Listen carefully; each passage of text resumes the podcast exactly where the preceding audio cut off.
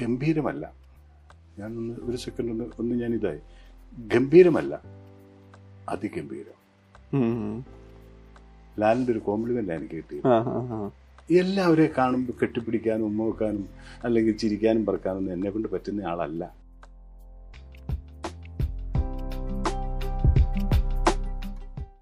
ഇതിൽ തന്നെ ഈ പിന്നെ വീട്ടിൽ വീട്ടിൽ കമ്മ്യൂണിക്കേറ്റ് ചെയ്തിട്ട് കയറിപ്പോ ഈ മാംഗല്യം തന്തുനാൻ ആ മീൻസ് ഒരു ഡാൻസിങ് സ്റ്റെപ്പിൽ ആ സ്റ്റെയർ കേസ് ചെയ്യുന്ന ഒരു ഭയങ്കര മൊമെന്റ് ഉണ്ട് രാജു എഴുന്നേറ്റ് ലാസ്റ്റ് എന്ന് പറഞ്ഞ ആ, അവിടെ ഉണ്ടായിരുന്ന എന്താ പറഞ്ഞ കല്യാണി ഇവർ എന്താ ഇങ്ങനെ അവിടെ എന്താ ഹോൾ യൂണിറ്റ് ശരിയായിരുന്നു പക്ഷെ പാട്ട് സെലക്ഷൻ രാജു ഇല്ല. പാട്ടൊന്നും എന്റേതല്ല. ആ, സ്റ്റെപ്പ് അവിടെ മൂമെന്റ് ലാലിച്ചേട്ടൻ അങ്ങ് പാൽ കയറി പൊക്കോളാൻ എന്നോട് പറഞ്ഞു. ഞാൻ പറഞ്ഞു എങ്ങനെയാ? ലാലിജാൻ അങ്ങ് ചെയ്യ ലാലിച്ചായ ഞാൻ പാട്ടിട്ടാക്കാന്ന് പറഞ്ഞു. അത് കഴിഞ്ഞ ഞാൻ ഞാൻ സിനിമ ഡബിങ്ങിന് ഞാൻ പാടണോ? ചിലപ്പോൾ ഞാൻ പാടിച്ചു എന്നും വരും. എന്നൊക്കെ പറഞ്ഞിട്ട് നമ്മളൊന്നെല്ലാം ഒരു മൂഡിലേക്ക് ആക്കുവാണ്. അതെ. കഴിഞ്ഞാണ് ക്യാമറയും ബാക്കി കാര്യങ്ങളെല്ലാം റെഡി ആവുന്നത്. അന്ന് കഴിഞ്ഞാൽ ഇതിനിപ്പോ പാട്ട് ആ ഇത് കഴിഞ്ഞ് നടന്നു പോകണം എന്നിട്ട് ഞാൻ നോക്കിപ്പോയി നടന്നങ്ങ് പാടിപ്പോയ പോരല്ലോ എന്ന് എന്തോ തോന്നി. അതാണ് അതാണ് ഗിഫ്റ്റ് എന്ന് പറഞ്ഞാൽ അങ്ങനെ ആ, അതാണ്. ചില ആ ക്യാരക്ടറിനെ അതുവരെ അങ്ങനെ ഒരു മൂഡിൽ കണ്ടിട്ടേ ഇല്ല, ഇല്ല. കാരണം ഭയങ്കര ഹാപ്പി കല്യാണം. ഭാര്യ വരെ എന്താ രണ്ട് രണ്ടര മാസം കുറച്ച് കഴിഞ്ഞേ പറ്റുള്ളൂ എന്ന് പറഞ്ഞാൽ ഉടനെ നടത്താം. അതെ രണ്ടാഴ്ചക്കുള്ളിൽ നടത്താന്ന് പറയുന്നത് അതെ അതെ അതെ. അത് ഓൾറെഡി സ്ക്രിപ്റ്റിന് പുറത്തേക്ക് ഡെവലപ്പ് ചെയ്ത ഒരു സ്കീം കൂടിയായിരുന്നു അതെ. പക്ഷെ അത് അതിന്റെ credit goes to my director പൃഥ്വിരാജിനെ കുറിച്ച് പറഞ്ഞുകൊണ്ട് പൃഥ്വി എനിക്കൊന്ന് പൃഥ്വി ആക്ടറിനായിട്ട് ആണല്ലോ കൂടുതൽ ചെയ്തിട്ടുള്ളത് ഒന്നിച്ച്. ഇതിൽ ഫിലിം മേക്കർ എനിക്കത് ക്യാമറയ്ക്ക് മുന്നിലും പിന്നിലും ഒരേ സമയം വന്നുകൊണ്ടിരിക്കുന്ന ഒരാളായിട്ടാണല്ലോ. ബ്രോഡാഡിയുടെ കാര്യത്തിൽ. കാരണം ഒരു ലീഡ് ആക്ടർ കൂടി പുള്ളിയാണ് അതിൽ. പിന്നെ ക്യാമറയ്ക്ക് പിന്നിലും ഉണ്ട് ഏഹ് എനിക്കൊന്ന് പല തലമുറ ഫിലിം മേക്കേഴ്സിനെ കണ്ടിട്ടുണ്ടാണല്ലോ. പൃഥ്വിയുടെ ഒരു ഡയറക്ഷൻ വേ എങ്ങനെയായിരുന്നു? വെച്ചാൽ ലൂസിഫറിൽ നിന്ന് എന്റർലി ഡിഫറെന്റ് ആയിട്ടുള്ള വേറൊരു ടൈപ്പ് ഓഫ് സിനിമയായിരുന്നല്ലോ റോഡാടി രാജുവിനെ കുറിച്ച് നിരവധി പറയാനുണ്ട്. ബ്രില്യൻ ഡയറക്ടർ ബ്രില്യൻ ആക്ടർ എല്ലാമാണ്. ആക്ടർ ആയതുകൊണ്ട് എനിക്ക് കുറച്ചുകൂടെ ഗുണമുണ്ട്. ഈ രാജുവും ലാലു ലക്സിന്റെ കൊച്ചു പയ്യനല്ലായിരുന്നു. അതെ അതെ അതെ. രാജു ഇന്ദ്രജിത്ത് ഒക്കെ പറയുന്ന കൊച്ചു അതെ മലയാള സിനിമയിൽ അച്ഛന്റെ അച്ഛന്റെ സിനിമകൾ കാണുമ്പോഴും ഞാനുണ്ട്. ഇവരുടെ ഉള്ളിൽ ഈ രാജുവിന്റെ എനിക്കൊന്ന് സെറ്റിലൊക്കെ കുറെ കാര്യമുണ്ട്. ഞാൻ സുഖമായിട്ടുള്ള കാര്യങ്ങളൊക്കെ പറയാനാണ് കുറെ പറയാനുണ്ട്. അന്നേരത്തേനും ഈ ലാലുച്ചായൻ എന്ന് പറയുന്ന ആക്ടർ ഈ സീനിൽ ഈ ഡയലോഗ് ഡെലിവറി എങ്ങനെയായിരിക്കാം എന്തായിരിക്കും എന്നുള്ളത് രാജുവിന് നേരത്തെ ബോധ്യമുള്ള ആളാണ്. എന്നിട്ട് അതിന്റെ അകത്തുനിന്ന് ഇനി എന്താണ് പുറത്തേക്ക് കുറച്ചുകൂടെ കൊണ്ടുവരാൻ പറ്റുന്നത്? അത് പല പല സിറ്റുവേഷനും പല ഷോട്ടുകളും രാജു എനിക്ക് അഭിനയിച്ച് കാണിച്ചു തന്നിട്ടുണ്ട്. അത് എനിക്കിന്ന് മാത്രമല്ല.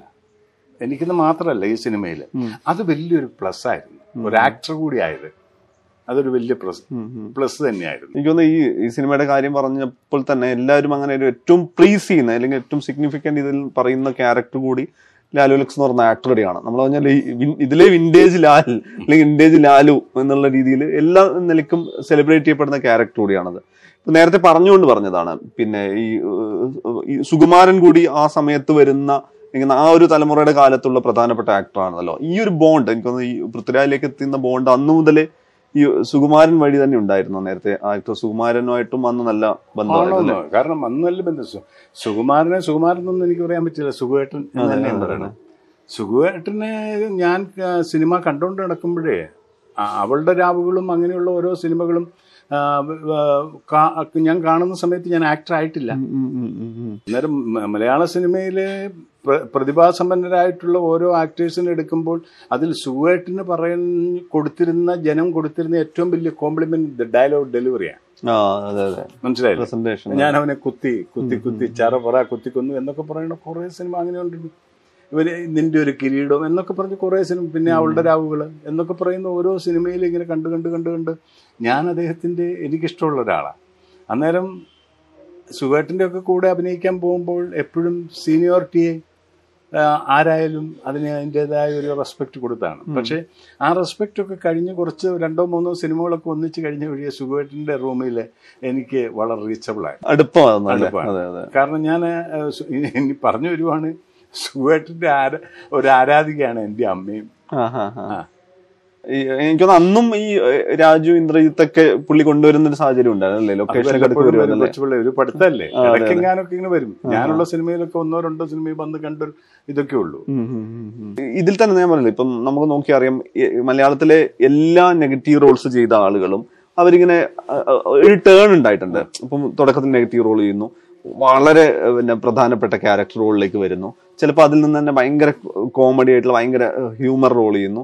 അല്ലെങ്കിൽ ഒരു ഇമോഷണൽ സീക്വൻസ് ഉള്ള ഒരു സിനിമയിലെ തന്നെ ഏറ്റവും ഇമ്പോർട്ടന്റ് പാർട്ടിലേക്ക് വരുന്നു. ഇതുപോലെ ഇപ്പോൾ ലാൽച്ചാന്റെ കാര്യത്തിൽ നോക്കിക്കഴിഞ്ഞാലും അങ്ങനെ എന്ന് വെച്ചാൽ എല്ലാ നിലയ്ക്കും വന്നാൽ പേടിപ്പിക്കുന്ന വില്ലൻ എന്നുള്ളിടത്തു നിന്നുള്ള ഒരു പെട്ടെന്നൊരു ഷിഫ്റ്റ് സംഭവിക്കുന്നിടത്താണ് അടുത്താണ് ഗംഭീരമായ ക്യാരക്ടർ റോൾ കിട്ടുന്നത്. അങ്ങനെ ഈ ക്യാരക്ടർ റോളിലേക്കുള്ള ഒരു ടേൺ അത് അത് കൂടുതൽ ചെയ്യാമെന്ന് ഉറപ്പായി നേരത്തെ ഈ ഡയറക്ടറാണ് മോൾഡ് ചെയ്തെന്ന് പറയുന്ന പോലെ അങ്ങനെ ഡയറക്ടറുടെ ഇൻഫ്ലുവൻസ് ഉണ്ടാവില്ലേ? ഇപ്പം ഇനി മുതൽ ഇത്തരം റോളുകൾ കൂടുതൽ ചെയ്യാം എന്ന് തോന്നിപ്പിച്ചൊരു മൊമെന്റ് ഒക്കെ എപ്പോഴായിരുന്നു? അങ്ങനെ തോന്നിപ്പിച്ചതല്ല. എനിക്ക് വന്ന് ചേർന്നതാ. വന്ന് ചേർന്നതാ. തോന്നിപ്പിക്കലൊന്നുമല്ല. അല്ല എന്നാൽ പോലും ഇനി ഞാൻ കൂടുതൽ വില്ലന്റെ വേഷങ്ങൾ അതുകൊണ്ട് കുറയ്ക്കുകയാണല്ലോ ചെയ്തിട്ടുള്ളത്. ഇനി വില്ലൻ റോളിനേക്കാൾ പിന്നീട് ക്യാരക്ടർ റോളാണല്ലോ കൂടുതൽ അത് വന്ന് ചേർന്നതാ. ആ, ആ. കാരണം ഈ വില്ലൻ തന്നെ ചെയ്തുകൊണ്ടിരിക്കുമ്പോൾ ഒരു മടുപ്പുണ്ട്. അതെ അതെ. വളരെ മടുപ്പുണ്ട്. കാരണം അതിൽ നിന്ന് കുറച്ച് കഴിയുമ്പോഴേക്കും പ്രഡിക്റ്റബിൾ ആണ്. ഇദ്ദേഹം വന്ന വില്ലനായിരിക്കും പിന്നെ തന്നെയല്ല നമ്മളൊക്കെ ഇപ്പൊ കല്യാണമൊക്കെ കഴിച്ചും ഇത്രയും പ്രായമൊക്കെ ആയി ഈ വില്ലനായിട്ട് നടക്കുമ്പോ ചെറുപ്പക്കാരനാണ് ഞാൻ.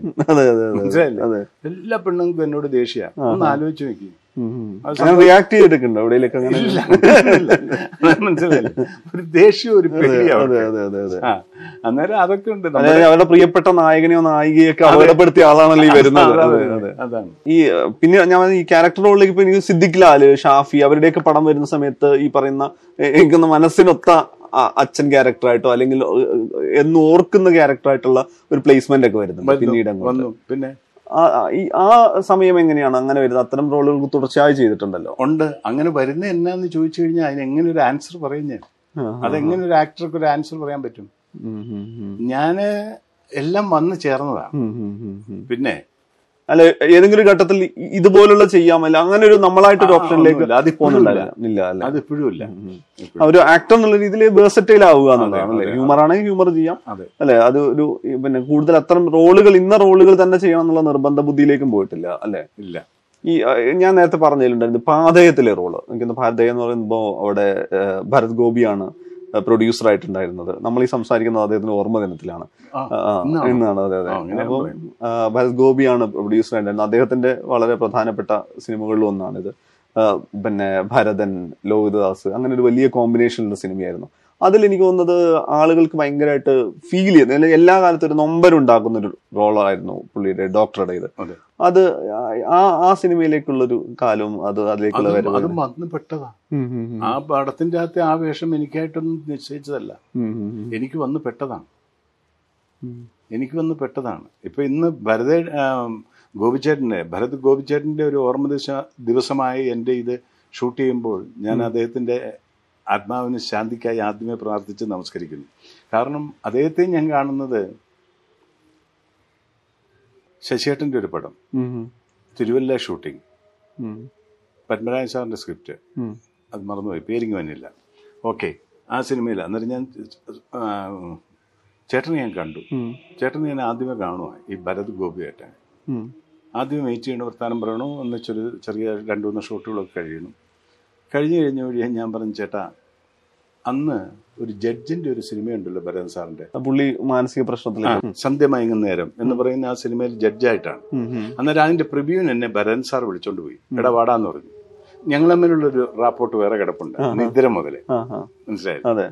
അങ്ങനെ വിളിച്ചോണ്ട് പോയി ഞാൻ ആ പടം കണ്ടു. എനിക്ക് ഭയങ്കരമായിട്ട് പടം ഇഷ്ടപ്പെട്ടു. അന്നേരം അതിന്റെ അകത്ത് ഒരു സീൻ എന്നെ കവർന്നു. എന്റെ മനസ്സ്. സോറി അത് ഞാൻ ഇപ്പോഴും പറയാൻ ആഗ്രഹിക്കും അദ്ദേഹത്തിന് അദ്ദേഹത്തിന്റെ ആ ഒരു ഒരു ഒരു പെർഫോമൻസ് പെർഫോമൻസിന് ഒരു എന്താ പറയുന്നത് ഈ എളിയവനായ എന്റെ ഒരു ഒരു ഒരു നമസ്കാരം കൊടുത്തുകൊണ്ട്. എന്താണെന്ന് വെച്ചാൽ ആ സീൻ ഇതാണ്. ഒരു ഡോക്ടറുടെ മുമ്പിൽ ഇതിരിക്കുവാണ് ചേട്ടൻ ഡയലോഗ് തുടങ്ങുക. ഗോപിച്ചേട്ടന്റെ ഡയലോഗ് തുടങ്ങും എടോ ഡോക്ടറെ താൻ തരുന്ന ഇഞ്ചക്ഷൻ കൊണ്ടോ മരുന്ന് കൊണ്ടോ മാറുന്ന രോഗമല്ല എന്റെത് തനിക്കറിയാമോ?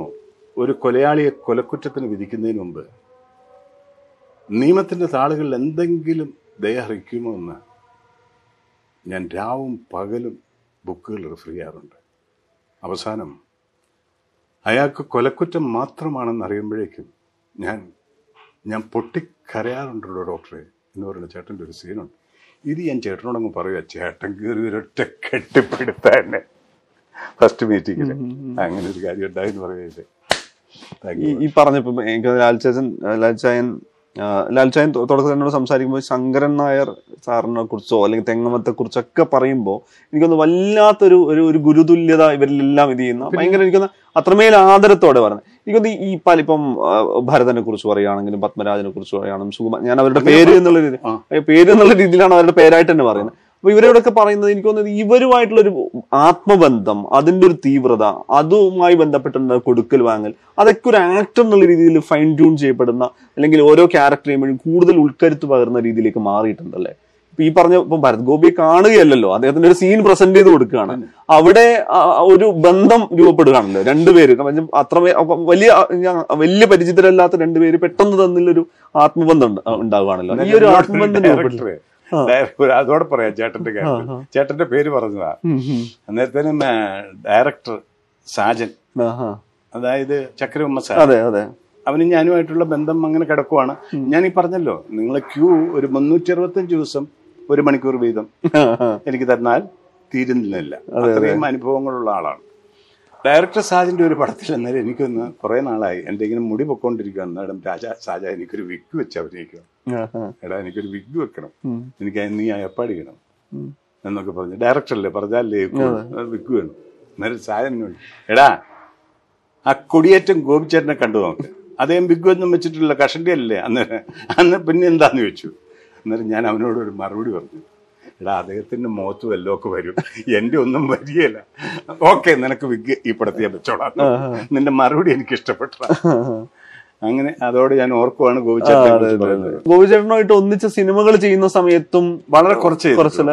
അപ്പോഴും ഈ ഞാൻ പറഞ്ഞ ഇപ്പം ഗോപിചേട്ടനെ പോലെ പിന്നെ കെ പി ഉമ്മർ പോലെ ഇത്തരം ആളുകളുടെ കൂടെ സിനിമ ചെയ്യുന്ന സമയത്ത് ഇപ്പം ക്യാരക്ടറിന്റെ കാര്യത്തിൽ ഇപ്പം ഡയലോഗ്സ് ഒക്കെ കഴിഞ്ഞു കഴിഞ്ഞാൽ നിങ്ങൾക്കിടയിൽ ഒരു ഡിസ്കഷനോ സംസാരം അങ്ങോട്ടും ഇങ്ങോട്ടൊക്കെ ഉണ്ടാവോ? നമ്മൾ ആ കാലഘട്ടത്തിലൊക്കെ ഉണ്ടാവുന്നത് കുറച്ചുകൂടെ കഴിഞ്ഞ. ഞാൻ ആ ഷോട്ടും ഇതെല്ലാം കഴിഞ്ഞു കഴിഞ്ഞാൽ പിന്നെ ഞാൻ അങ്ങ് മാറി അങ്ങ് നിൽക്കുകയുള്ളൂ. അവരാരെങ്കിലും വിളിച്ചാൽ ബഹുമാനത്തിന്റെ അകലം പിന്നെ അത് അങ്ങനെ മാറി അങ്ങ് നിൽക്കുകയുള്ളൂ. ബന്ധം തീവ്രമായതിനു ശേഷം. ഈ ഗാനം മറക്കും അറിയാവോ. അതോടെ പറയാം ഒരു രസമുള്ള അതാണല്ലോ ഇഷ്ടം. ഈ ഗാനം മറക്കുമ്പോൾ ഷൂട്ടിങ് അത് കഴിഞ്ഞു ഫസ്റ്റ് ഡേ ഷൂട്ടിങ് എന്റെ പോർഷൻ. ഞാൻ പോയി മൂന്നാൽ ദിവസം അവിടെ കിടക്കുക എന്നെ വിളിക്കുന്നു ഭക്ഷ് അതായത് ഒരു ചായക്കട. അത് നിങ്ങൾ ഈ ഗാനം മറക്കുമുണ്ട് ചായക്കടയിൽ നസീർ സാർ അവിടെ ഇരിക്കുന്നു. വിക്രമൻ. വിക്രമൻ കുഴപ്പക്കാരൻ അന്നത്തെ എന്റെ മരുമകളെ ഇയാൾ നസീർ സാറുമായിട്ട് അടുപ്പാ. എന്നാലും നസീർ സാർ ഇങ്ങനെ ഇരിക്കുന്നു. ആ ചായക്കടയിൽ ഇരിക്കുന്നു. ത്യാഗരാം മാസ്റ്റർ ഫൈറ്റ് അവിടെ നിന്ന് ഒരു ഫൈറ്റ് തുടങ്ങുക സീനൊക്കെ കഴിഞ്ഞു. എല്ലാവരും ഉണ്ട്. ശങ്കരനാഥ് സാർ എല്ലാവരും ഉണ്ട്. ഈ സാജനുണ്ട് സാജൻ അസോസിയേറ്റ് ആണ്. നേരത്തെ എന്നോട് പറഞ്ഞിട്ടുണ്ട് നസീർ സാർ ഇങ്ങനെ ഇരിക്കുന്നു. ആ ബനീനയിൽ അദ്ദേഹത്തിന്റെ ഡ്രസ്സിൽ ഇങ്ങനെ പിടിച്ചിങ്ങനെ പൊക്കണം. പൊക്കി കഴിഞ്ഞിട്ട് ഒരു ഡയലോഗ് എന്തോ ആണ്. ഓക്കെ. എന്നോട് പറഞ്ഞു ഞാൻ അതുപോലെ തന്നെ ഒരു റിഹേഴ്സൽ നോക്കാം. ഞാൻ ആ ബനീനെ ഇങ്ങ് പിടിച്ചു ഒരൊറ്റ പൊക്കിങ് നോക്കി. പൊക്കി സാർക്കും പൊങ്ങിപ്പോന്നു ഒരൊറ്റ പൊക്കിങ് നോക്കി. നസീർ സാറിന്റെ ആ ക്വാളിറ്റിയാണ്. ഇങ്ങനെ പിടിച്ചൊരു പൊക്ക വെക്ക് സാറ്. അത് റിഹേഴ്സൽ കഴിഞ്ഞ് പതുക്കെ എന്റെ കൈമാ അതേ ബെനീനെ പിടിച്ചിങ്ങനെ ആക്ഷൻ കൊടുത്താൽ അത് ഞാൻ പൊങ്ങി വന്നോളാം. സോറി സാർ നമ്മളാണ് തുടക്കകാലത്തായതുകൊണ്ട് ആദ്യത്തെ ഇതായതുകൊണ്ട്. സാറിന്റെ ആ ഒരു- അതെ അതെ അതെ അതെ. അല്ല എനിക്കൊന്ന് ഇതെല്ലാം ബൈ പ്രാക്ടീസ് ഒരിക്കൽ ഈ എനിക്കൊന്ന് ഈ രണ്ട് ജനറേഷനാണ് വരുന്നതെങ്കിലും അവർക്കിടയിലുള്ള ഒരു വലിയ അല്ലേ അങ്ങോട്ടും ഇങ്ങോട്ടും സിനിമ എന്നുള്ളതിനോട് തോന്നുന്ന ഒരു വലിയ ഇഷ്ടത്തിന്റെ പുറത്തുകൂടി സംഭവിക്കുന്നതാണല്ലോ. അങ്ങനെ ചെയ്തോ അല്ലെങ്കിൽ ഇത് ഏതെങ്കിലും തരത്തിൽ ദേഷ്യപ്പെടാം അല്ലെ?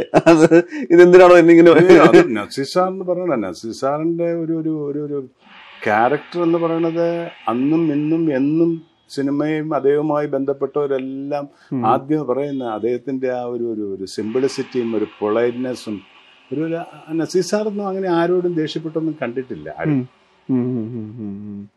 അങ്ങനെ ഒരു ഇത് കൂടിയാണ് അത്രയും അത്രയും അത്രയും കുറെ പ്ലസ്സുകളുള്ള. ഈ ഉമ്മൊക്കെയാണ് മെന്റർ എന്ന് പറഞ്ഞു പറയാണ് അദ്ദേഹത്തിന്റെ നോക്കിക്കഴിഞ്ഞാൽ അദ്ദേഹം ഈ പറഞ്ഞ ഒരു സുന്ദര വില്ലൻ എന്നുള്ള ഒരു സംഗതി. ഇപ്പൊ ഞാൻ പറഞ്ഞത് ഇപ്പൊ ലാൽചായനൊക്കെ ആ സമയത്ത് ബ്രാൻഡ് ചെയ്യപ്പെട്ട. ഒരു വില്ലൻ എന്നുള്ള രീതിയിൽ നായകനൊത്ത രൂപവും സൗന്ദര്യമൊക്കെ ഉള്ള ഒരു സുന്ദര വില്ലൻ എന്നുള്ള രീതിയിലാണല്ലോ അദ്ദേഹം വിശേഷിപ്പിക്കപ്പെട്ടത്. അതെ. എന്നാൽ അതേസമയം തന്നെ ശബ്ദ ഗാംഭീര്യം ആ സമയം എനിക്ക് അന്നത്തെ കാലത്തെ സിനിമയുടെ ഒരു വില്ലനെ പ്ലേസ് ചെയ്യുന്ന എല്ലാം ഒത്തിണങ്ങുന്ന രീതിയിലാണല്ലോ ചെയ്തിരുന്നത്. അപ്പോൾ ഈ ഈ ഈ ഇത്തരം നെഗറ്റീവ് ഷെയ്ഡ് ഒക്കെ ചെയ്യുന്ന സമയത്ത് അദ്ദേഹത്തോട് ഏതെങ്കിലും തരത്തിൽ ലൊക്കേഷനിൽ ഇരുന്ന് അങ്ങോട്ടും ഇങ്ങോട്ടൊക്കെ പരസ്പരം സിനിമകളെ കുറിച്ചും ക്യാരക്ടറിനെ കുറിച്ചൊക്കെ പിന്നെ സംസാരിക്കുമായിരുന്നു ഉമ്മൂക്ക ഉമ്മൂക്കേന്റെ വീട്ടിൽ ഞാൻ ഇത് കഴിഞ്ഞു കഴിഞ്ഞാൽ ഉമ്മൂക്കയ്ക്ക് ഒരു പ്രത്യേകത ഉണ്ടല്ലോ ഈ നമ്മൾ പരിചയപ്പെട്ടു ഇതെല്ലാം കഴിഞ്ഞു കഴിഞ്ഞ് നമ്മൾ അന്ന് ചെന്നൈയിൽ. അന്ന് മദ്രാസിയ. അതെ. അല്ല മദ്രാസാണ്. എന്നാൽ ചെന്നൈയിൽ ചെന്ന് കഴിഞ്ഞ് ഉമ്മൂക്കനെ ഒന്ന് വിളിച്ചു കഴിഞ്ഞു കഴിഞ്ഞാൽ ഉമ്മൂക്ക ഫ്രീ ആണെങ്കിൽ അന്ന് ഉച്ചക്കത്തെ ആഹാരവും കൂടെ എനിക്ക് തന്നിട്ടുള്ള ആളാണ് പലവട്ടം. ഉമ്മൂക്കയാണല്ലോ എന്നെ തൊട്ട് വിട്ടേക്കണേ. അതെ കഴിഞ്ഞ് ഉമ്മൂക്കയുടെ കൂടെ തന്നെ ചില നല്ല റോളുകളും ഒക്കെ ആ ഇങ്ങനെ നോക്കും എന്നെ. ആ കൊള്ളാം. അദ്ദേഹത്തിനൊരു അങ്ങനെ കുറെ കാര്യം. ഉമ്മക്കായിട്ടുള്ള പല ഇൻസിഡന്റുകളും പല കാര്യങ്ങളും ഉണ്ട്. പലതും ഉണ്ട്. ഇപ്പം മദരാശിയുടെ കാര്യം പറഞ്ഞോണ്ട് ഇപ്പം ഇപ്പൊ സിനിമ സംഭവിക്കുന്നത് കൊച്ചിയിലും കേരളത്തിന്റെ പല സ്ഥലത്താ. നേരത്തെ എന്ന് വെച്ച് കഴിഞ്ഞാൽ ഒരുപാട് ആളുകൾ ഇവിടുന്ന് അവിടെ പോയി അവിടെ ലോഡ്ജിൽ താമസിച്ചും അപ്പൊ ഈ ഇപ്പൊ ഉള്ളതിനേക്കാൾ സൗഹൃദം തീവ്രമാകാനുള്ള ചിലപ്പോൾ ഒരു മുറിയിലായിരിക്കും താമസിക്കുന്നത് ഒരു വണ്ടിയിൽ പോകുന്നു. അങ്ങനെ കേരളത്തിന് പുറത്തേക്ക് പോയി ഇപ്പം തൊഴിലന്വേഷിച്ചൊക്കെ പുറത്തു പോകുന്നത് പോലെ കേരളത്തിന് പുറത്തൊരു മറ്റൊരു സ്ഥലത്ത് പോയിട്ട് അവിടെ അങ്ങോട്ടും ഇങ്ങോട്ടൊക്കെ പരിചയപ്പെട്ടും അങ്ങനെയൊക്കെ നിൽക്കുന്ന ഒരു സ്ഥലം അതായിരുന്നല്ലോ. അപ്പൊ വലിയൊരു തീവ്ര സൗഹൃദമുള്ള ഒരു മലയാളി കൂട്ടം കൂടിയായിട്ടായിരുന്നു അന്ന് ഉണ്ടായിരുന്നത്. അതിനിപ്പോ ഉദാഹരണം നമുക്ക് സിനിമയിൽ മാത്രമല്ല നമ്മൾ വേറൊരു കാര്യം. ഇപ്പൊ നമ്മൾ പിറോത്തുള്ള പിറോത്തുള്ള ഒരു ഒരാൾ. എന്റെ നാട് പിറവം പിറവത്തുള്ള ഒരാളെ ഞാൻ ഇവിടെ വെച്ച് കാണുമ്പോൾ സ്നേഹമൊക്കെയാണ്. പക്ഷേ ആ ആൾ ബോംബെയിലേക്ക് പോകുന്നു. അയാൾ അവിടെ പോയി ജോലി ചെയ്യുന്നു. അല്ലെ അവിടെ പോയി ബിസിനസ് ചെയ്യുന്നു. മൂന്നാലഞ്ച് വർഷം കഴിഞ്ഞ് ഞാൻ അവിടെ ചെല്ലാനിടുക നമ്മൾ അന്നൊരു കുറച്ചുകൂടെ കൂടുതൽ സ്നേഹമാണ്. ഒരു മലയാളീനെ പിറവം തന്നെയല്ല. ഒരു മലയാളീനെ അവനവന്റെ നാട്ടിൽ വെച്ച് കാണുന്നതിനേക്കാളും ഒരു മലയാളിക്ക് എന്താ പറയുക പ്രവാസിയായിട്ട് വേറൊരു സ്ഥലത്ത് ചെന്ന് കാണുന്നതിന് അതിന് കുറച്ചുകൂടി ഒരു ഒരു ഒരു ആഴക്കൂടുതൽ. ആഴക്കൂടുതലുണ്ട്. ഇത് ഈ മദ്രാസി സിനിമാ ജീവിതം ശരിക്കും മലയാളിക്ക് ആ സമയത്ത് ഏതാണ്ട് എല്ലാവർക്കും ഒരു പ്രവാസം പോലെ തന്നെയാണ് അല്ലേ? ചിന്തിക്കാൻ പറ്റുമോ ചിന്തിക്കാൻ പറ്റുമോ അതായത് ഇല്ലന്റെ പോസ്റ്റ് കാർഡ്. പത്തും ഇരുപതും ദിവസത്തിന് ഷൂട്ടിങ്ങിന് അങ്ങ് പോയാൽ ഓരോ നടന്മാരും നേരത്തെ ഇല്ലന്റെ ഒരു പത്ത് പതിനഞ്ചെണ്ണം മേടിച്ചു നടന്മാരും നടികളായി വീട്ടിലേക്കും ഓരോരുത്തർക്കും എടുത്തത്.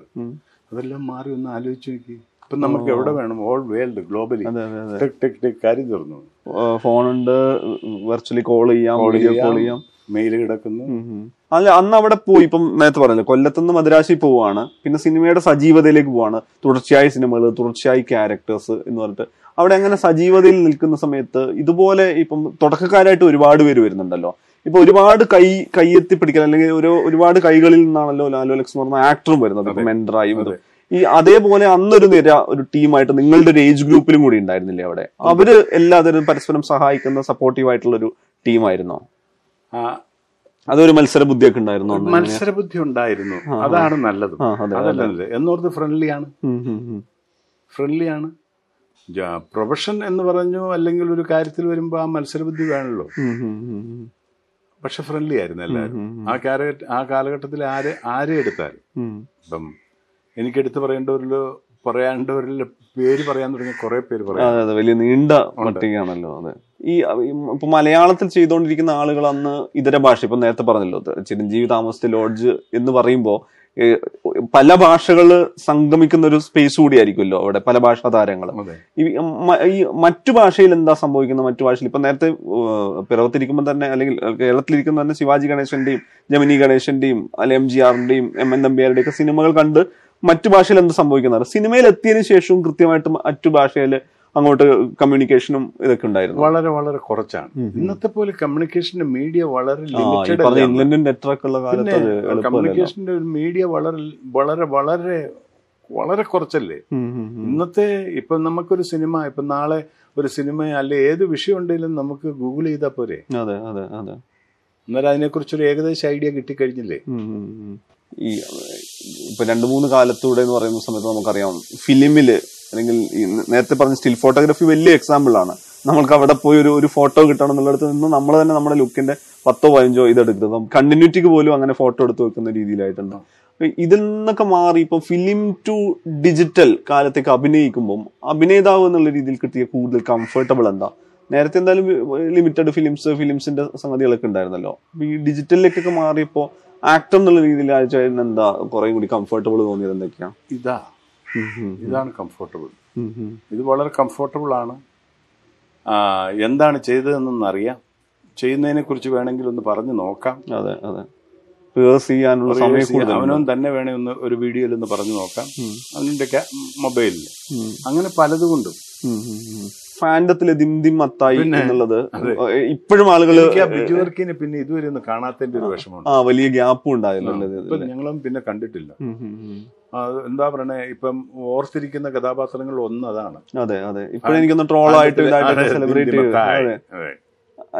ഞാൻ അങ്ങനത്തെ ക്യാരക്ടർ വരുന്ന സമയത്ത് ഒരു സഡൻലി എസ് ആണോ വരുന്നത്? ഇപ്പൊ ഈ ക്യാരക്ടർ ഒക്കെ വന്നത് ഇതാണ് ചെയ്യാൻ പോകുന്നതെന്ന് പറയുന്നത്. പക്ഷെ നമ്മൾ അതുവരെ ചെയ്ത റോൾ ഉണ്ട്. ഇത് എനിക്ക് തോന്നുന്നത് ഇതിന്റെ ഡെലി ഉറപ്പായും ഇത്രയും സിനിമ ചെയ്ത ഒരാൾക്ക് അറിയാം ഇത് എങ്ങനെയാണ് ഡെലിവർ ചെയ്യാൻ പോകുന്നത്. ആളുകൾ ഇപ്പോൾ ഈ ബ്രോഡാഡിലെ ക്യാരക്ടർ വരുമ്പോഴും ഓക്കെ ഇത് ഈ രീതിയിൽ സെലിബ്രേറ്റ് ചെയ്യപ്പെടുന്നത് നമുക്ക് അറിയാവുന്നതേ ഉള്ളൂ. കാരണം വെച്ചാൽ ഇത്രയും സിനിമകൾ ചെയ്യുമ്പോൾ അല്ലെങ്കിൽ അവിടെ ഈ പെർഫോമൻസിന് അവിടെ കിട്ടുന്ന അപ്രീസിയേഷൻ കൊണ്ടൊക്കെ മനസ്സിലാവും സാധ്യതയുണ്ട് മനസ്സിലാവും. പക്ഷെ ഇന്നും ഞാൻ ഒരു സിനിമയിൽ ഒരു ക്യാരക്ടർ ചെയ്യാനായിട്ട് റെഡിയായി എന്റെ ഷൂട്ടിംഗ് ആയി ഫസ്റ്റ് ഡേ എന്റെ പോർഷൻ എടുക്കാനായിട്ട് ലൊക്കേഷനിൽ ചെന്നു എനിക്ക് ഇന്നും ഒരു രണ്ട് മൂന്ന് ഷോട്ട് കഴിയാതെ ഞാൻ ശരിയായില്ല ഇപ്പോഴും എനിക്ക് ആ ഒരു ഒരു ആ തുടക്കക്കാരന്റെ ഒരു സംഭവം അതാണ്. കാരണം ഇതെങ്ങനെ വരുത്തണം ഇതെങ്ങനെയാക്കണം ദ ഡയറക്ടർ ഇതിന്റെ ക്രൂ ഇതിന്റെ അസോസിയേറ്റ് ഇതിന്റെ മേക്കപ്പ് മാൻ ഇതിന്റെ കോസ്റ്റ്യൂംസ് ഇവരുടെ എല്ലാവരും ടെ ഓരോ ഓരോ ഞാൻ ഇവരുടെയൊക്കെ ലുക്ക് വാച്ച് ചെയ്യും. ഒക്കെ അതെ. അന്നേരം ഇവരുടെയൊക്കെ ആ അവരിൽ നിന്നൊക്കെ ഒരു ഒരു സാധനം ഇങ്ങനെ വരും. അതൊരു രണ്ട് ഷോട്ടം കഴിഞ്ഞ് കഴിയുമ്പോൾ ഇവരെല്ലാവരും അങ്ങോട്ടങ്ങ് പ്ലസന്റ് അല്ലെ ആദ്യം മുതൽ ഇവർ പ്ലസന്റ് ആയിട്ട് പിന്നീട് ഇവർ തരുന്ന ഒരു ചാർജ് അനുസരിച്ച് ഇത് ആ. എവിടെയോ പറഞ്ഞിട്ടുണ്ട് ഈ പെട്ടെന്ന് ഡൗൺ ആവും ഇമോഷൻസ് വെരി വെരി സെൻസിറ്റീവാ. അനാവശ്യമായിട്ടോ മോശമായിട്ടോ ഒരാൾ നോക്കിയാൽ ഞാൻ അന്നേരം ചോദിക്കുന്ന ആളാ എന്നടാ എന്ന് ചോദിക്കാൻ ആ, ആ, ആ. ഞാൻ ചോദിക്കും. തിരിച്ച് ഡൗൺ ആവും ചെയ്യും അല്ലെ? പിന്നെ ഡൗൺ ആവുകയും ചെയ്യും. കാരണം because I'm an actor അതെ അതെ അതെ.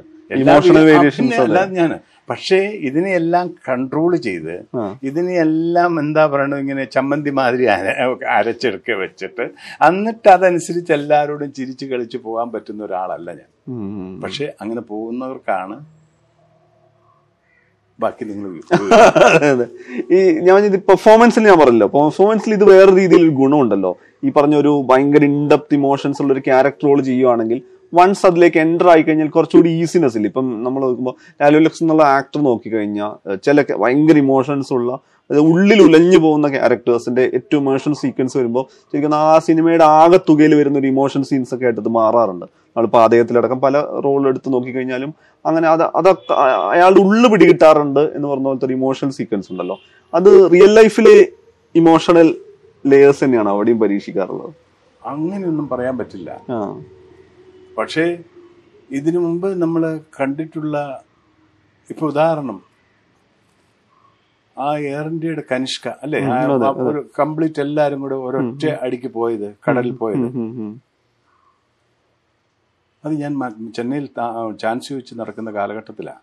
സെഞ്ചുറിയുടെ ഒരു ഓഫീസിൽ പോയിരുന്ന ടി വി അത് ഞാൻ കാണുന്നത് അതിന് ആ ഇൻസിഡന്റ് കാണുന്നത് എന്നാൽ അതിന്റെ അകത്ത് ഓരോരുത്തരും വീട്ടുകാർ ഫ്ലൈറ്റിൽ ഇവർ വരുമെന്നും എല്ലാം പറഞ്ഞ് കാത്തിരുന്നു. എന്നാൽ അതിന്റെ അകത്ത് ഒരു മനുഷ്യൻ പറയുന്നുണ്ട് ഏ? I lost my wife I lost everything എന്നൊക്കെ പറഞ്ഞ് ഇയാൾ കരയണമൊക്കെ നമ്മൾ കാണുന്നുണ്ട്. എന്ന് പറയണ പോലെ നം കാണുന്നുണ്ട്. ഇതൊക്കെ നമ്മുടെ മനസ്സിൽ കിടപ്പുണ്ട്. ഇങ്ങനെ അതുപോലെ തന്നെ ഇപ്പം നമ്മുടെ കഴിഞ്ഞ പ്രാവശ്യത്തെ ആ ഭയങ്കര വെള്ളപ്പൊക്കം. അതെ അതെ. അതുപോലെ തന്നെ ആദ്യ കാലഘട്ടങ്ങളിൽ ഇപ്പൊ കോവിഡിന് ആ സീരിയസ്നെസ് ഒരല്പം കുറഞ്ഞു. എന്നോർത്ത് നമ്മളെല്ലാ നിയമങ്ങളും പാലിക്കണം. അത് വേറെ വിഷയം. പക്ഷെ ആദ്യ സ്റ്റേജിൽ നമ്മളിങ്ങനെ മരണം കാണുവാണ്. അന്നേരം ഇതൊക്കെ നമ്മൾ കാണുമല്ലേ ഇരുന്ന്? ഉം, അന്നേരം പിന്നെ ചിലരുടെ ജീവിതം. ഇതൊക്കെ നമ്മുടെ മനസ്സിൽ ഇങ്ങനെ കാണുമല്ലേ ഇതെല്ലാം സന്തോഷിപ്പിക്കുന്നതും ദേഷ്യം വരുന്നതും ദുഃഖിപ്പിക്കുന്നതും ഒക്കെയാണ് കാണുന്നത്. അന്നേരം ഇതെല്ലാം എവിടെയൊക്കെയോ ഒരു ആക്ടറുടെ മനസ്സിലേക്ക് കയറുന്നുണ്ട്. അതുപോലെ എന്നിലും എവിടെയൊക്കെ കയറുന്നതിന്റെ പ്രതി സ്ഫുരണങ്ങളായിരിക്കാം ഇത് എന്ന് എനിക്ക് ഈ മോഷൻ ഇമോഷൻ സീക്വൻസിൽ ഒരു തീവ്രത വരുന്ന സാഹചര്യം വരുന്നു അല്ലെ? നമ്മൾ നേരത്തെ പറഞ്ഞ പോലെ നസീർ സത്യൻ എന്നുള്ളൊരു തലമുറയ്ക്ക് ശേഷമുള്ള ഒരു അടുത്തൊരു തലമുറ വരുന്നു. ജയൻ സുകുമാരൻ എന്നൊക്കെ പറഞ്ഞ അടുത്തൊരു തലമുറ. പിന്നെ മമ്മൂട്ടി മോഹൻലാൽ ശങ്കർ റഹ്മാൻ ജോസ് രവീന്ദ്രൻ എന്നൊക്കെ പറഞ്ഞിട്ട് ഒരു വലിയ തലമുറ. ഈ തലമുറയുടെ ഭാഗമായിട്ടാണല്ലോ ലാലു ചായൻ സജീവതയിൽ വരുന്നത് തുടർച്ചയായി റോളുകൾ ചെയ്യുന്നത്. അതിൽ തന്നെ പിന്നീട് ഇപ്പൊ നമ്മളൊരു നാൽപ്പത് വർഷത്തെ കരിയർ നോക്കുമ്പോൾ മമ്മൂട്ടി മോഹൻലാലാണ് എല്ലാ കാലത്തും ആ സ്റ്റാർഡം നിലനിർത്തിക്കൊണ്ട് തുടർച്ചയായിട്ടുണ്ട് ഇവരോട് ഒരേ നിലക്കുള്ള ബന്ധമായിരുന്നല്ലോ രണ്ടുപേരുടെയും. ഞാൻ ഇവർ രണ്ടുപേരുടെ ആ സമയത്തെ പടത്തിൽ നോക്കിക്കഴിഞ്ഞാൽ ഒന്നുകിൽ ഒരു ബൈക്കിൽ കൂട്ടുകാരനായിട്ടുണ്ട് അല്ലെങ്കിൽ അവരുടെ സഹോദരി ഭർത്താവായിട്ടോ പിന്നെ സഹോദരനായിട്ടോ വില്ലനായിട്ടോ മാറി മാറി ഇവർക്കൊപ്പം ഉണ്ടായിരുന്നു. അത് എല്ലാ കാലത്തും ആ ഒരു ഒരു ഒരു തീവ്രതയുള്ള ബന്ധമായിട്ട് നിലനിന്നിരുന്നു അത് ഇപ്പോൾ ഈ നിമിഷം വരെ എനിക്ക് മോഹൻലാൽ ഈ പടത്തിനെ കുറിച്ച് അദ്ദേഹം ഒരു പ്രത്യേക ഒരു കൂളാണ് അത് മോനെ ഉള്ളൂ. പുള്ളിയുടെ ഒരു ലൈഫ് സ്റ്റൈൽ അതാണ്. ആ ടെറസിന്റെ മുകളിലത്തെ സീൻ. കഴിഞ്ഞു കഴിഞ്ഞ് എന്നോട് പറഞ്ഞു എങ്ങനെ ചുമ്മാ എന്റെ അടുത്ത് വന്നു ഗംഭീരം. അല്ല അല്ലല്ല അങ്ങനെയല്ല സോറി ഗംഭീരമല്ല. ഞാൻ ഒന്ന് ഒരു സെക്കൻഡ് ഒന്ന് ഒന്ന് ഞാൻ ഇതായി. ഗംഭീരമല്ല. അതിഗംഭീരം. ലാലിന്റെ ഒരു കോംപ്ലിമെന്റ് എനിക്ക് കിട്ടിയത്. മമ്മൂട്ടി. മെസ്സേജ് വാട്സപ്പിൽ വന്നു. കണ്ടതിന് ശേഷം. ഇല്ല ഇങ്ങനെ മെസ്സേജ് വരുന്ന ഇതാണ്. ആദ്യത്തെ മെസ്സേജ് ഞാൻ നോക്കും മമ്മൂട്ടിയുടെ. കേട്ടു. കാണും. ഇത് രണ്ട് വാക്കേ ഉള്ളൂ. ഇത് കുറച്ച് കഴിഞ്ഞ് പിന്നീട് നോക്കി തകർത്തു. അതിപ്പോഴും എന്റെ മോളിന്. ഉടനെ ഞാൻ അങ്ങോട്ട് വിളിച്ചു പിന്നെ ഞങ്ങൾ അമ്മ കുറച്ച് ആൾ വർത്താനം പറഞ്ഞു. പഴയ കാര്യങ്ങളൊക്കെ അതാണ് ഇപ്പോഴും ഉം, ഉം. എനിക്ക് അതേ സമയത്ത് ആ സമയത്ത് നിങ്ങൾ എങ്ങനെയായിരുന്നോ എന്നുള്ള രീതിയിൽ എനി ടൈം വിളിച്ചാലും ആ ഒരു വൈകാരികത? അവരെന്താണേലും അവർ രണ്ടുപേരും അവർ രണ്ടുപേരും അന്നും ഇന്നും എന്നോട് അതേ സ്നേഹം കാണിക്കാറുണ്ട്. പക്ഷെ ഞാനാ കുഴപ്പം ഞാനെപ്പോഴും പോവോ പറക്കോ വിളിക്കോ പറക്കോ ഒന്നും ചെയ്യല ആ. കാരണം അവരൊക്കെ ബിസിയല്ലേ. ഞാനിങ്ങനെ കൂടുതലും മാസങ്ങളോളം അല്ലെങ്കിൽ ചിലപ്പം ഇപ്പൊ ഉദാഹരണത്തിന് നമുക്കിപ്പോ ഒരു സിനിമ വന്നത് ഡ്രൈവിംഗ് ലൈസൻസ്. അത് നല്ല ക്യാരക്ടർ നല്ല ക്യാരക്ടർ അത് കഴിഞ്ഞ് സത്യന്റെ മോൻ സത്യനന്ദിക്കാരൻ വരന്റെ ആവശ്യമുണ്ട്. വരണ ആവശ്യമുണ്ട്. അത് കഴിഞ്ഞ പിന്നെ കോവിഡായി. കോവിഡ് വന്ന ഒരു കഴിഞ്ഞ ഒരു ഒരു എന്താ പറയണ ഒരു ഏകദേശം വേണമെങ്കിൽ ഒരു ഒന്നൊന്നര വർഷം നമ്മുടെ സിനിമ നിന്നുപോയി. കോവിഡ് ഒരു കാരണവുമായി. ഞാൻ അതിനുശേഷം പിന്നീട് എനിക്കുണ്ടാകുന്ന എനിക്ക് കിട്ടുന്ന ഒരു ക്യാരക്ടറാണ് ഉം. ഒരു ക്യാരക്ടർ റിലീസ് ആയേക്കണം ഇപ്പോഴാണല്ലോ. എന്നാലും അതൊരു വലിയ ഗ്യാപ്പാണ്. ഈ ഗ്യാപ്പുകൾ പലപ്പോഴും എന്റെ ലൈഫിൽ ഉണ്ടായിട്ടുണ്ട്. അത് ഞാൻ പറഞ്ഞ ഈ ഇപ്പൊ ഈ അഞ്ചു വർഷത്തിന്റെ കാര്യം കൂടി പറഞ്ഞു അത് പിന്നെ എറണാകുളം പോലെ സിനിമ സംഭവിക്കുന്ന സ്ഥലത്തുനിന്ന് മാറി പിറവത്ത് നിൽക്കുന്നത് കൊണ്ടാണോ അല്ലെങ്കിൽ ഈ പറയുന്ന പോലെ ഇപ്പൊ ഒരുതരം ഈ കമ്മ്യൂണിക്കേഷനിൽ നിന്നൊക്കെ കുറച്ചുകൂടി മാറി നിന്ന് ഒരു വെളി വരുമ്പോഴേക്ക് പിന്നെ സിനിമയുടെ ഭാഗമാവാന്ന് വെച്ചാൽ അങ്ങനെ ഒരു ഒരു മാറി നൃത്തം സംഭവം കൊണ്ട് സംഭവിച്ചുകൂടിയാണോ മാ ഞാനായിട്ട് മാറി നൃത്തമല്ല. പക്ഷെ എന്നാന്ന് വെച്ച് കഴിഞ്ഞാൽ എനിക്ക് എനിക്ക് എനിക്ക് എനിക്ക് എന്നെക്കുറിച്ച് ഞാൻ തന്നെ ഒന്ന് റീഡ് ചെയ്യുമ്പോൾ ഞാൻ ഒരു നല്ലവനോ അല്ല ഒരു ഭയങ്കര ക്വാളിറ്റീസ് ഉള്ളവനോ അല്ലെങ്കിൽ എല്ലാം തികഞ്ഞവനോ ഒന്നുമല്ല. എനിക്ക് എന്റെതായ മൈനസുകളും കാര്യങ്ങളൊക്കെ ഉള്ളൊരു വ്യക്തി തന്നെയാണ്. പക്ഷേ എന്നാണെങ്കിലും എനിക്കൊരു ക്യാരക്ടറുണ്ട്. ഇത്രയും വർഷം നിങ്ങളത് ഒബ്സർവ് ചെയ്താൽ ഞാൻ ജീവിച്ചു വരുന്ന ഒരു പാറ്റേൺ. ആ പാറ്റേണിന്റെ അകത്ത് അല്ലെങ്കിൽ ആ പാറ്റേണിന്റെ അകത്ത് അത് ഞാനല്ല അതെനിക്ക് ഓരോന്ന് വന്ന് പെടുന്നതാണ്. ഇപ്പോൾ ഞാൻ പിറവത്തേക്ക് താമസമാക്കിയത് എറണാകുളത്തേക്ക് പോകുമായിരുന്നെങ്കിൽ കുറച്ചുകൂടെ കോണ്ടാക്ട്സും കുറച്ചുകൂടെ അടുപ്പങ്ങളും ഒക്കെ ഉണ്ടാവും എന്നുള്ളത് എനിക്കറിയാം. പക്ഷെ എനിക്കതിന് സാധിക്കുന്നില്ല. എനിക്കിതാണ് ഇഷ്ടം. നമ്മൾ നമ്മളായി നിൽക്കുന്നതിന്റെ ഭാഗമായിട്ടാണ് അത് ഇനിയിപ്പം എറണാകുളത്തേക്ക് മാറുമോ അതും എനിക്കറിയില്ല. കാരണം എല്ലാം വന്നു ചേരുന്നതാണ്. സംഭവിക്കുന്നതാണ്. എന്നൊരു എക്സ്പീരിയൻസിലേക്ക് ഇത്രയും വർഷത്തെ ജീവിതം കൊണ്ട് ഞാൻ ഏകദേശം ഒന്നായി. കാരണം ഞാൻ വിചാരിച്ചാൽ ഒന്നും നടക്കുകയില്ലെന്നും ഞാൻ ആരുമല്ല എന്നും ഒരു ബോധ്യം എനിക്ക് ആയി തുടങ്ങിയിട്ടുണ്ട് അന്നേരം ഈ ഞാൻ എവിടെ എത്തണോ അല്ലെ ഞാൻ എന്താകണോ എനിക്ക് ഏതൊക്കെ പടങ്ങളിൽ ഞാൻ അഭിനയിക്കണോ അത് സംഭവിച്ചിരിക്കും. അതെന്റെ ഒരു കോൺഫിഡൻസാണ് ആണ് പിന്നെ എല്ലാവരെയും കാണുമ്പോൾ കെട്ടിപ്പിടിക്കാനും ഉമ്മ വെക്കാനും അല്ലെങ്കിൽ ചിരിക്കാനും പറക്കാനും ഒന്നും എന്നെ കൊണ്ട് പറ്റുന്ന ആളല്ല. സിനിമ പക്ഷെ അങ്ങനെ ഒരു ഡിപ്ലോമസിയുടെ അങ്ങനെ ഒരു നയതന്ത്രം കൂടിയുള്ള ഒരു മേഖലയല്ലേ? കുറച്ച് പോളിഷ്ഡ് ആയിട്ട് അങ്ങോട്ടും ഇങ്ങോട്ടൊക്കെ അല്ലേ? ആ എന്ന് പറഞ്ഞു കഴിഞ്ഞാൽ സിനിമയാണ്. പക്ഷെ സിനിമയിലെ കലാകാരൻ എന്ന് പറയുന്നവൻ സിനിമയിൽ കലാകാരനായിട്ട് വന്നിട്ടുള്ള ഏതൊരുത്തനോ ഏത് ഒരു നടനോ നടിയോ ആരോ ആണ്. കലാകാരന്മാരെ കലയുടെ ഏത് വെർഷൻ മ്യൂസിക് ആയിക്കോട്ടെ നൃത്തമായിക്കോട്ടെ ഏതായിക്കോട്ടെ. ഇവരെല്ലാവരും ten times more sensitive than normal human ബീയിങ്ങാണ് ആണ് മനസ്സിലായില്ലേ? അന്നേരം ഈ എമോഷൻസ് എല്ലാം നോർമൽ ഹ്യൂമൻ ബീയിങ്ങിനേക്കാൾ ടെൻ ടൈംസ് മോറാണ് അത് ദേഷ്യമായാലും സങ്കടമായാലും ചിരി അവർ ഒരു കോമഡി കേൾക്കുമ്പോൾ ചിരിക്കുന്ന കാര്യമായാലും മനസ്സിലായില്ലേ? അന്നേരം ആ ഒരു ഗിഫ്റ്റ് ഞങ്ങൾക്ക് എല്ലാവർക്കും ഉള്ളതാണ് അന്നേരം അതിന്റെതായ ചെറിയ മൈനസുകളും ഞങ്ങൾക്ക് എല്ലാവർക്കും ഉണ്ട്. അതായത് സെൻസിറ്റീവ് ആവുക സെൻസിറ്റീവ് ആയാൽ തെറ്റിദ്ധരിക്കപ്പെടാനും വലിയ സാധ്യതയില്ല. ആണ്. അങ്ങനെ തെറ്റിദ്ധരിപ്പിക്കപ്പെട്ടിട്ടുള്ള ആക്ടർ കൂടിയാണോ? ഇൻഡസ്ട്രിക്കകത്ത് അങ്ങനെ തെറ്റിദ്ധരിക്കപ്പെട്ടിട്ടുണ്ടാവും? അങ്ങനെ തെറ്റിദ്ധരിക്കപ്പെട്ടിട്ടുള്ള ഒരാളൊന്നുമല്ല. ഒന്നുമല്ല. കാരണം എല്ലാവരും എന്നോട് ഏറ്റവും സ്നേഹത്തോടു കൂടി ഏതാണേലും ഞാനൊരു ഞാൻ ഞാനൊരു ഒരു വഷളനോ ഞാൻ ഒരു പോക്കരിയോ അന്ന് അങ്ങനെയൊന്നും അല്ലല്ലോ. എന്റെ ജീവിതം നിങ്ങൾ ഞാനും എന്റെ ഭാര്യയും മക്കളുമായിട്ട് വർഷങ്ങളായിട്ട് എന്റെ ഞാൻ സിനിമയിൽ വന്നപ്പോൾ മുതലുള്ളത് നിങ്ങൾക്കറിയാമല്ലോ. എന്നാൽ നാളെ എന്താവും എനിക്കറിയില്ല. ഇതുവരെ വലിയ കുഴപ്പമില്ലാതെ പൊക്കോണ്ടിരിക്കുക.